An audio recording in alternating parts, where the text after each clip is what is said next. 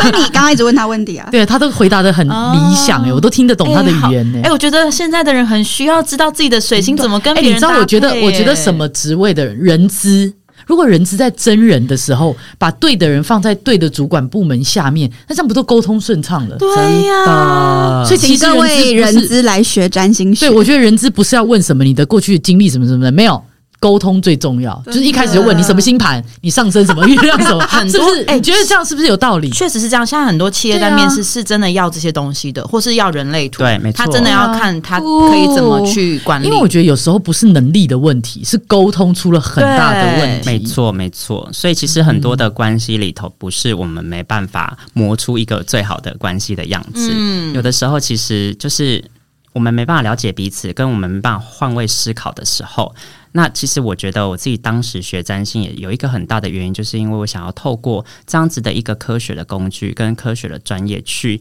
真正的可以去验证对方为什么他会这样子讲话，嗯，或者是他为什么要这样子的表达。而不是用我个人主观的意识去觉得对方他为什么要这样子讲话呢？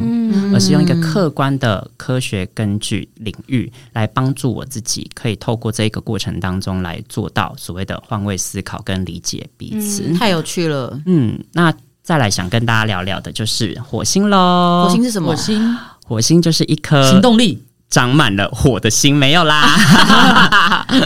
火星塞。 火星呢，它是一 好无聊颗呃满满火能量的行星，大家就顾名思义嘛，火星。那火星是跟我们的行动力还有我们的生命力有关。所以呢，就是这个火星啊，它其实会影响的事情就是我生们命力对我们的执行力，然后工作对，然后还有啊你展现出来给别人的那种感觉，就是你的生命力到底有多旺盛呢？所以其实火星这一颗星，如果我们可以搭配呃另外一个，大家在星盘里头应该也很常听到了，就是所谓的宫位，嗯，一宫到十二宫，对，那大家一定有听到宫位嘛？那宫位其实如果我们可以搭配着一起看的话，它会更精确的让我们知道我们各个行星的能量场它是发挥在哪一块领哇哦域。我举个例子，好，像呃，我身旁有一个也是我的个案，那他本身是一个火星在三宫的朋友，那三宫是掌管我们的沟通。接收讯息、表达有关的宫位，那你看到、一颗火能量的行星落入他的沟通跟表达的喷火，嗯宫位。那你觉得会发生什么事？如果当他今天在表达的时候，他的火候没有掌控好，就会烧到别人啊，他就会把他的这个火能还是他会量，自焚？不是烧到别人而已，他是直接把自焚对方烧毁。下回直接对，但是他的表达跟他的语言是超级无敌有能量的耶，因为火星是一个满满的火星的能量嘛。嗯，那如果他今天能够就是掌握好火候的话，其实他就可以帮助他自己在呃沟通这件事情上面是可以减少很多的挫折。嗯大师，我想问一下，因为你刚刚有讲到三宫是讲沟通嘛，对不嗯对？可是同时，你刚刚在提到上一颗星的时候，水水星星它也是沟通。那到底我们要看星盘的时候，是要看水星的那个星座，还是要来看？假设火星有落在三宫，那我们到底要看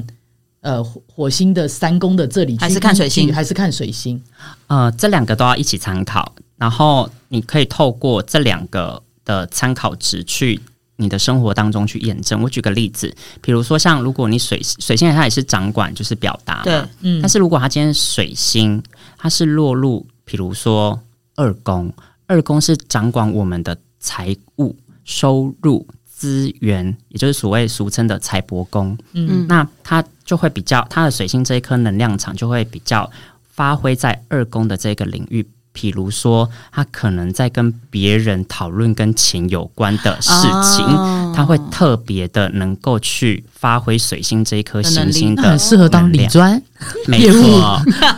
没错， 或者是说哦他很适合，就是可能可以去做一些生意啦。哦或要者这样是它交可以叉着看嗯，没错哦原来是这样。那如果他是他火星，他也是落入三宫，那这个三宫的表达是跟任何领域都有关的。嗯哦就比较不全面是比较对全面比的比较不像是水星落入二宫的朋友们，他的水星的能量场只有发挥在二宫，比较局限。嗯嗯，懂了。对，所以大家在看星盘的时候，就是可以透过这样子的一个方式去帮助自己，可以更精确知道说，哎。你自己的星盘的设定，到底每一个行星它发挥的能量场是在哪些领域？那刚刚有提到宫位嘛，顺便就跟大家稍微简介一下，各位朋友们一定就是也很想要了解的领域，但是你可能从网络上面查到的资料没有那么的全面，跟没有那么的白话文。我相信大家如果对占星学有兴趣，一定都会自己去查一些资料，但我也我看不懂相信欸大家可能有看没有懂，虽然说它上面写的全部都是中文。那宫位呢，是我们在占星学里，我们透过总共十二个宫位来象征每一个人人生当中最重要的十二种生活领域。哦，对，那一宫到十二宫，你可以把它想象成一宫就是我们刚刚出生的时候，然后十二宫呢，就是我们已死经的时候哦走到死亡的的时候。嗯那你看哦，一宫是跟我们出生的时候有关。对，那出生跟什么事情有关呢？就是跟你的生命啦、心生存智啦、生存啦，嗯还有你的自我，还有你的外表有关。啊对，那生存什么意思啊？比如说，如果一宫，比随便讲，一宫落在落在啊，好，比如说举例，我的水星水平，然后落在一宫，那生跟生存跟那个怎么怎么去把它串起来？嗯这呃，件事水星如果落在一宫的朋友呢，一宫它比较像是你在探寻跟探索自我的一个宫位。那如果它是落在水星的话，那它就是极度有可能，它是透过表达来展现他自己的存在感，嗯，哦来展现他自己的自哇，我。好有趣哦。那如果他又落入水平呢，那就是有可能他在展现自我的方式是非常的前卫，啊或者是哎，你就是个前卫的人欸或者是非常的不是地球人的感觉。哇，那这辈子能懂你的人真是不对多，看不到你的车尾感 灯。感感谢两位。 你跑得好前面啊呐。哦，原来是这样解嗯释。对，那我们宫位的部分呢，因为它比较细，那对，先让大家知道我们宫位有十二宫，嗯但但到底这十二宫有哪些的领域呢？我们今天就不多加赘述，因为我们今天想要好好的跟大家聊的就是我们行星的部分。行那我星们好有趣哦，真的可爱。那行星是我们在学占星学的，虽然初阶你透过初阶学完之后，你再学到进阶，进阶就是我们讲的宫位。我今天已经觉得我超进阶，对啊 过去只有我们 level 看 up 欸太阳上升就刚没了。刚突然想到排列组合、哎，就是什么配什么是什么这样，对没啊错，好好玩哦。那我们火星结束之后呢，我们下一颗行星就来到了我们在呃这个星盘里头，我们会俗称它叫做第一大吉星的木星。哦，木星是吉星哦，没错，吉星高照的吉星吗？没错，所以你木星落入的宫位啦，或者是它落入的星座啦，绝对会是你特别幸运的地害我方。好想查那个宫位是什么哦。那木星呢，它所代表的意义就是它会影响你的人生信念，还有你在人群当中的一个定位。那木星呢，像我举我自己的例子，我是木星在天平的人，所以人际关系、合作是我最幸运的地方。所以，像我自己在工作里头，比如说我只要把人际关系处理好了，就好了。我就超级无敌幸运，哦或者是我就很多事情会超级无敌顺。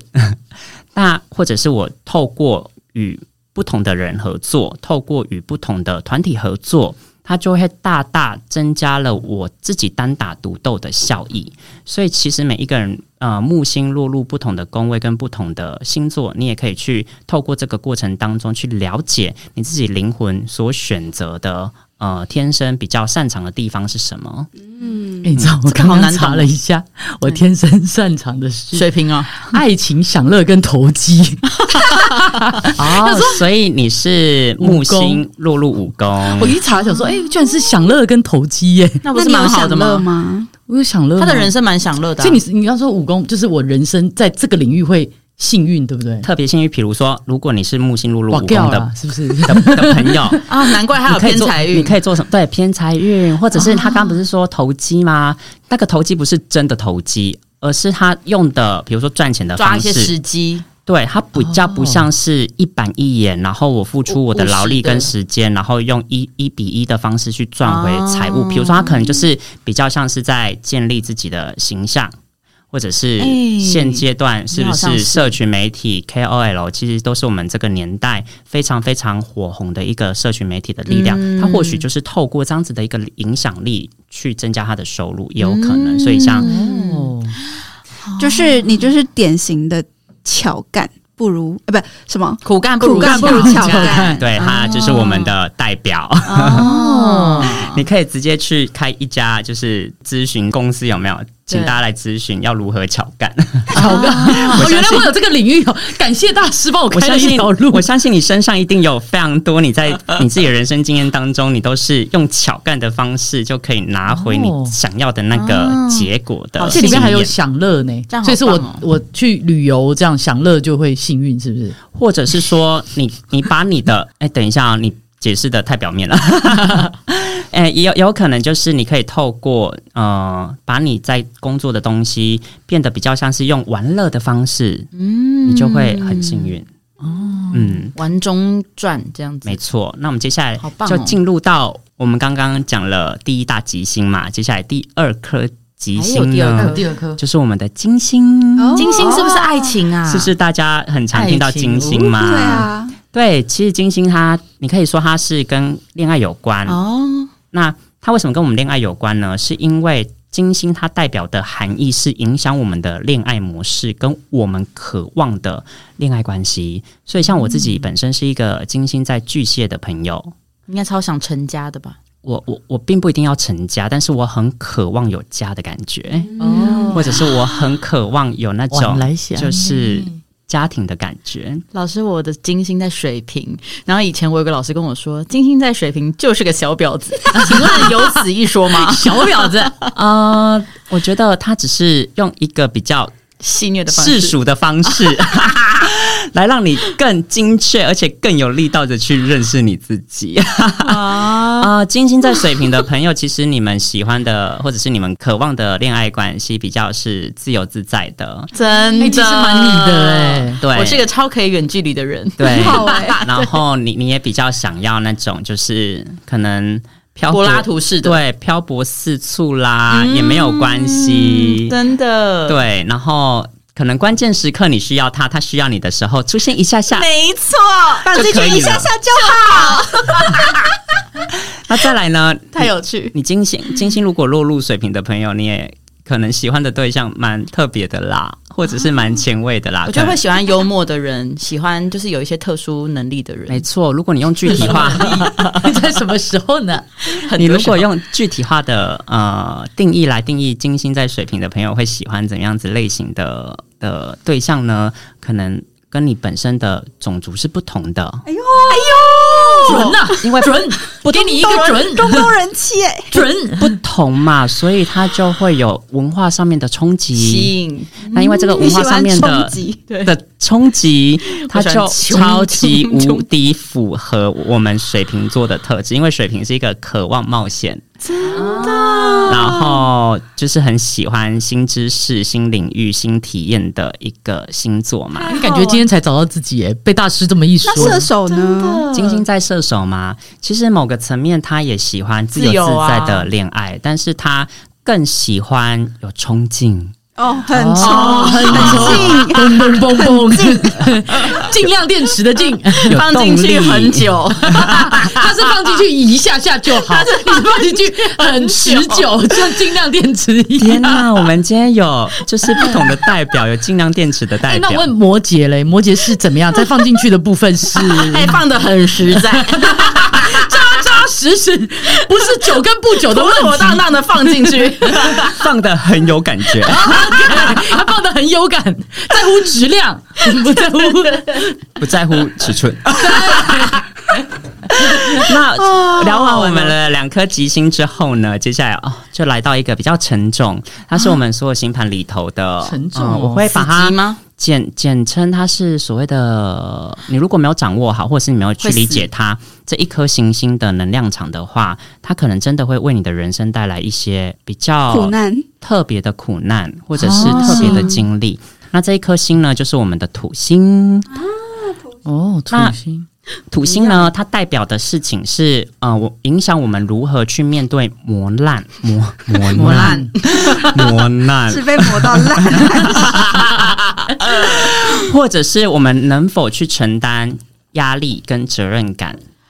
所以，它相较于木星，有没有发现木星是我们比较幸运的地方？所以你要去承担什么责任感吗？不用。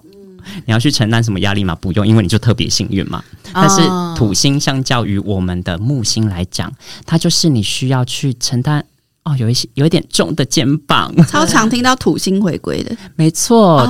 因为土星它在我们的呃占星学里头呢，它是每二十八到三十年会三百六十度大回转、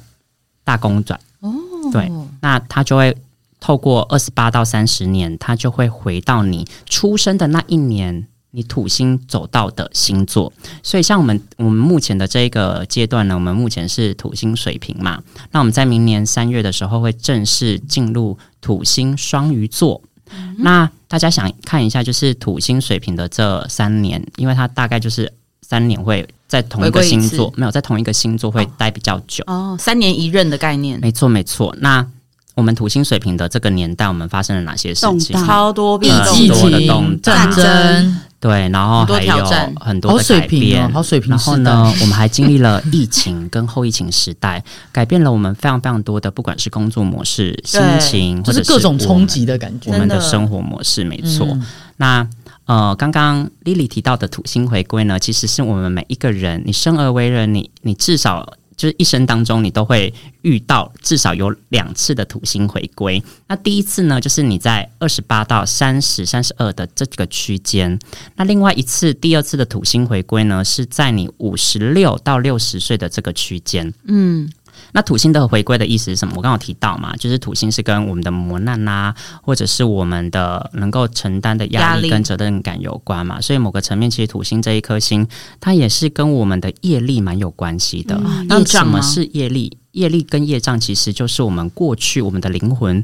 累生累世所累积下来，我们自己没有去面对，我们这个灵魂应该去学习的课题，没有做的功课，没有没有对没有做的功课，没有学习完的课题，但所以是在回归的那几年，自己会有一些状况，是不是？没错，你你会有很哦实际的状况，让你感觉到有压力，哦让你感觉到哪边怪怪的，而且这个压力呢。我们在聊占星的时候，我想要就是鼓励大家，虽然说就是我刚刚提到它是相较于木星来讲，它不是一个那么有幸运的行星嘛，对，不过也不代表它真的不会为我们的人生带来什么好处哦。既然它需要经过磨难，磨难， 那我都会把它俗称就是我们每一个人活到你二十八岁，或者是你五十六岁的时候，你的人生会出现两位教官，第一位教官就会出现哦在二十八岁，他会来考验跟检验你过去的期二中十考八年，你都你干了些什么好事？你该该面对的课题。啊这个教官是有形的还是无形的？啊无形的， 有些人太可怕。学生比如说二十啊八岁会有人来敲门说：“你好，我是你我的， 是我是你的人生教官，没有我的意思是说，他会是比如说你职场的主管，还是说你认识的新同事，就这种事叫有件形吧的，事件还是说它是无形一个事件一个状态？它是一个无形的能量场，然后哦透过有形的事件，然后来带给你压力。跟带给你磨 哎，我难。觉得我是哎、我也是没错二八到三二很痛苦，嗯我已经三三哎嘞、大家辛苦过了过了对，那那看农历还是国历 啊？啊，国立西院嗯，过了 过了过了那一段时间的确是真的不好受，但是。嗯呃，我刚好提到嘛，就是土星，它的确是带给我们有很多的磨难跟压力，但是这个磨难跟压力的另外一个面向，其实也是带给我们成长，嗯嗯也是带给我们可以透过改变自己的过程当中，我们可以成为二点零的自己。真的嗯置之死地而后生的概我们可念。啊以成为最高版本的自己。所以呢，我们在什么时候我们会比较能够感受到土星这一颗行星带给我们的好处呢？大概是我们活到四十五岁的时候。啊所以，我举我自己的例子，我土星在五宫，嗯，所以五宫我刚刚那个我公司爱情是不是？阁下有提到嘛，就是跟玩乐有关啦，对或者是跟就是投机有关啦，所以我绝对不可能去赚投机财。哦对，或者是说，哎、跟恋爱、小孩有关的一个宫位，然后也跟表、表演有关。那像我刚刚有提到嘛，就是四十五岁的时候，因为像我土星在五宫，所以我活到四十五岁的时候，我可能相较于我我年轻的时候，我比较不会那么的拘谨。嗯，我比较会就是放得开，我比较自在。那通常人活到或者是你的特质是这样子的特质的时候，你比较可以干嘛？遇到更好的另一半，或者是遇到更好的感情。所以这对四十五岁是每一个人都四十五岁，对，每一个人几乎都是在四十五岁，因为他需要透过你的人生的四十五年去做一些的练习，嗯，然后做一些的调整。对，嗯但大家也不要就是觉得。哦，土星它就真的让我很惨，它的确有让你要就是学习的地方，但是相信我，只要你熬得过，就是呃，柳暗花明又又一一村村嘛。那我们经历过了就是黑暗，我们一定可以看见就是光明的。嗯所以应该说，现在正在经历二八到三二的这个听众朋友，加油，哦熬过去，对，对熬吧过？去啊，再来是什熬么过去五六到六十吗？是不是？对下，一没个，错。好，五六到六十的听众们熬过去。那如 果兄弟，熬一 波， 如果现在在四十五岁的，恭喜你。熬过了。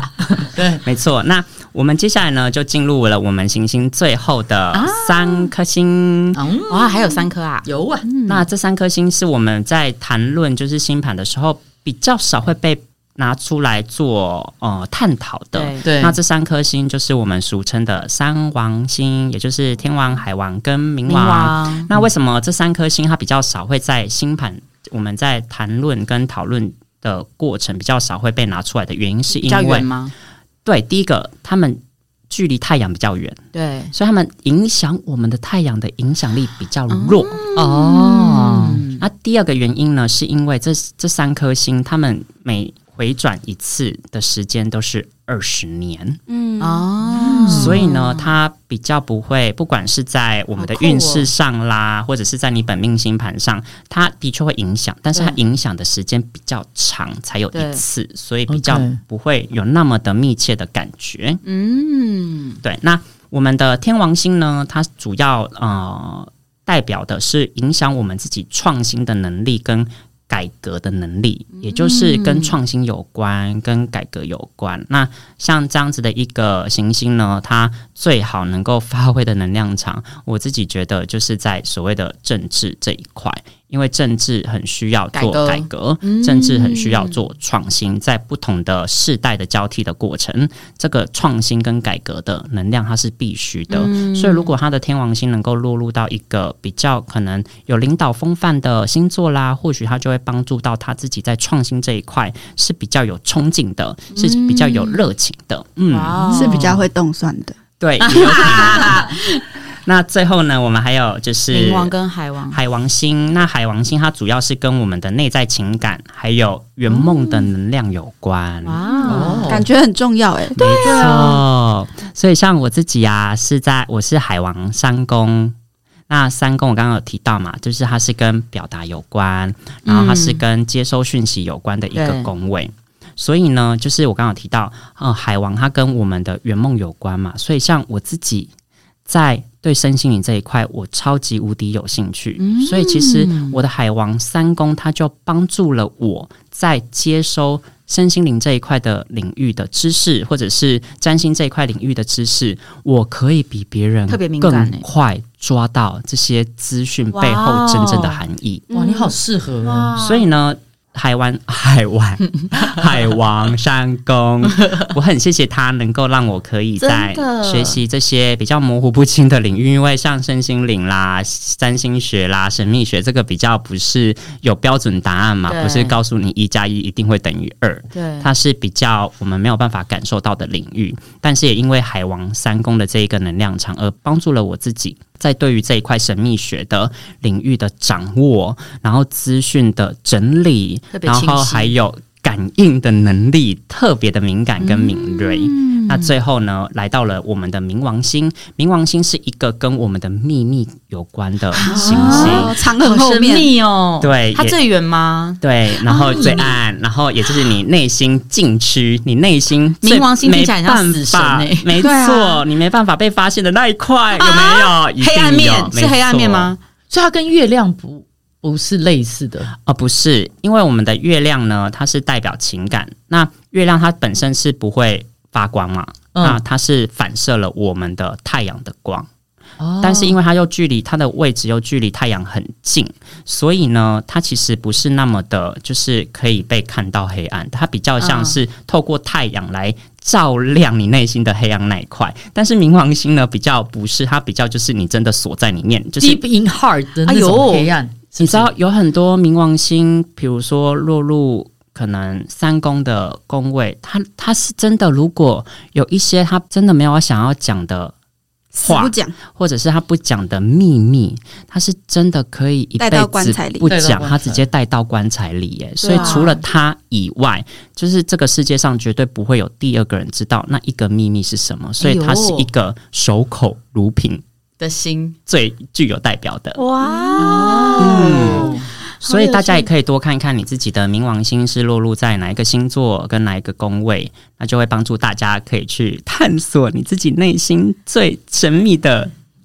第几禁区。嗯第三禁区，因为我哎们是三小朋友。啊！哇，今哇，好天精彩哦！真的很让我很我们都很想要继续再听下对去、啊，耶真的是听到很入迷。然后今天很谢谢仙姑来本频道跟大家。简单的解析各个行星的部分，好好那刚刚有玩哦稍微听到宫位，它其实也是更复杂。对那我老实说啦，我以前很不太相信星座，因为我觉得啊，就统计学嘛，然后反正说人类就大概是这样，所以说几个特点差不多就是那样。但是后来我真的是有花钱请米克仙姑来帮我解星盘，我就发现哇，过去会有一些迷失或者是标签自己或是标签别人，是因为我们在了解自己的过程。所以我后来对于占星这件事情也觉得说，借由米克大师来帮我解完之后，我反而会去标签呢、就是不会觉得说、嗯哦，我是因为这样所以怎样，嗯而是透过更了解自己。第一个，你可以理解自己为什么当下是这个状态，然后你先松绑自己，然后在跟别人交流的过程中，你也可以真的很理解别人。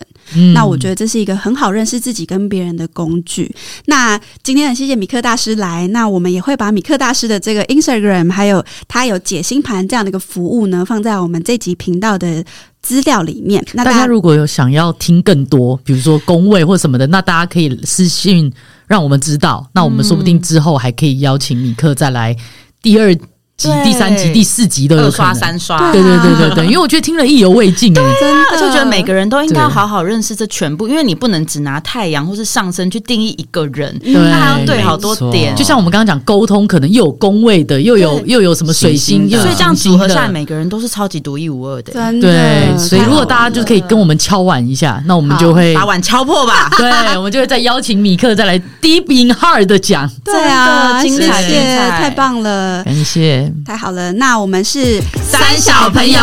您海海人生的好朋友下下次次见见喽，拜拜拜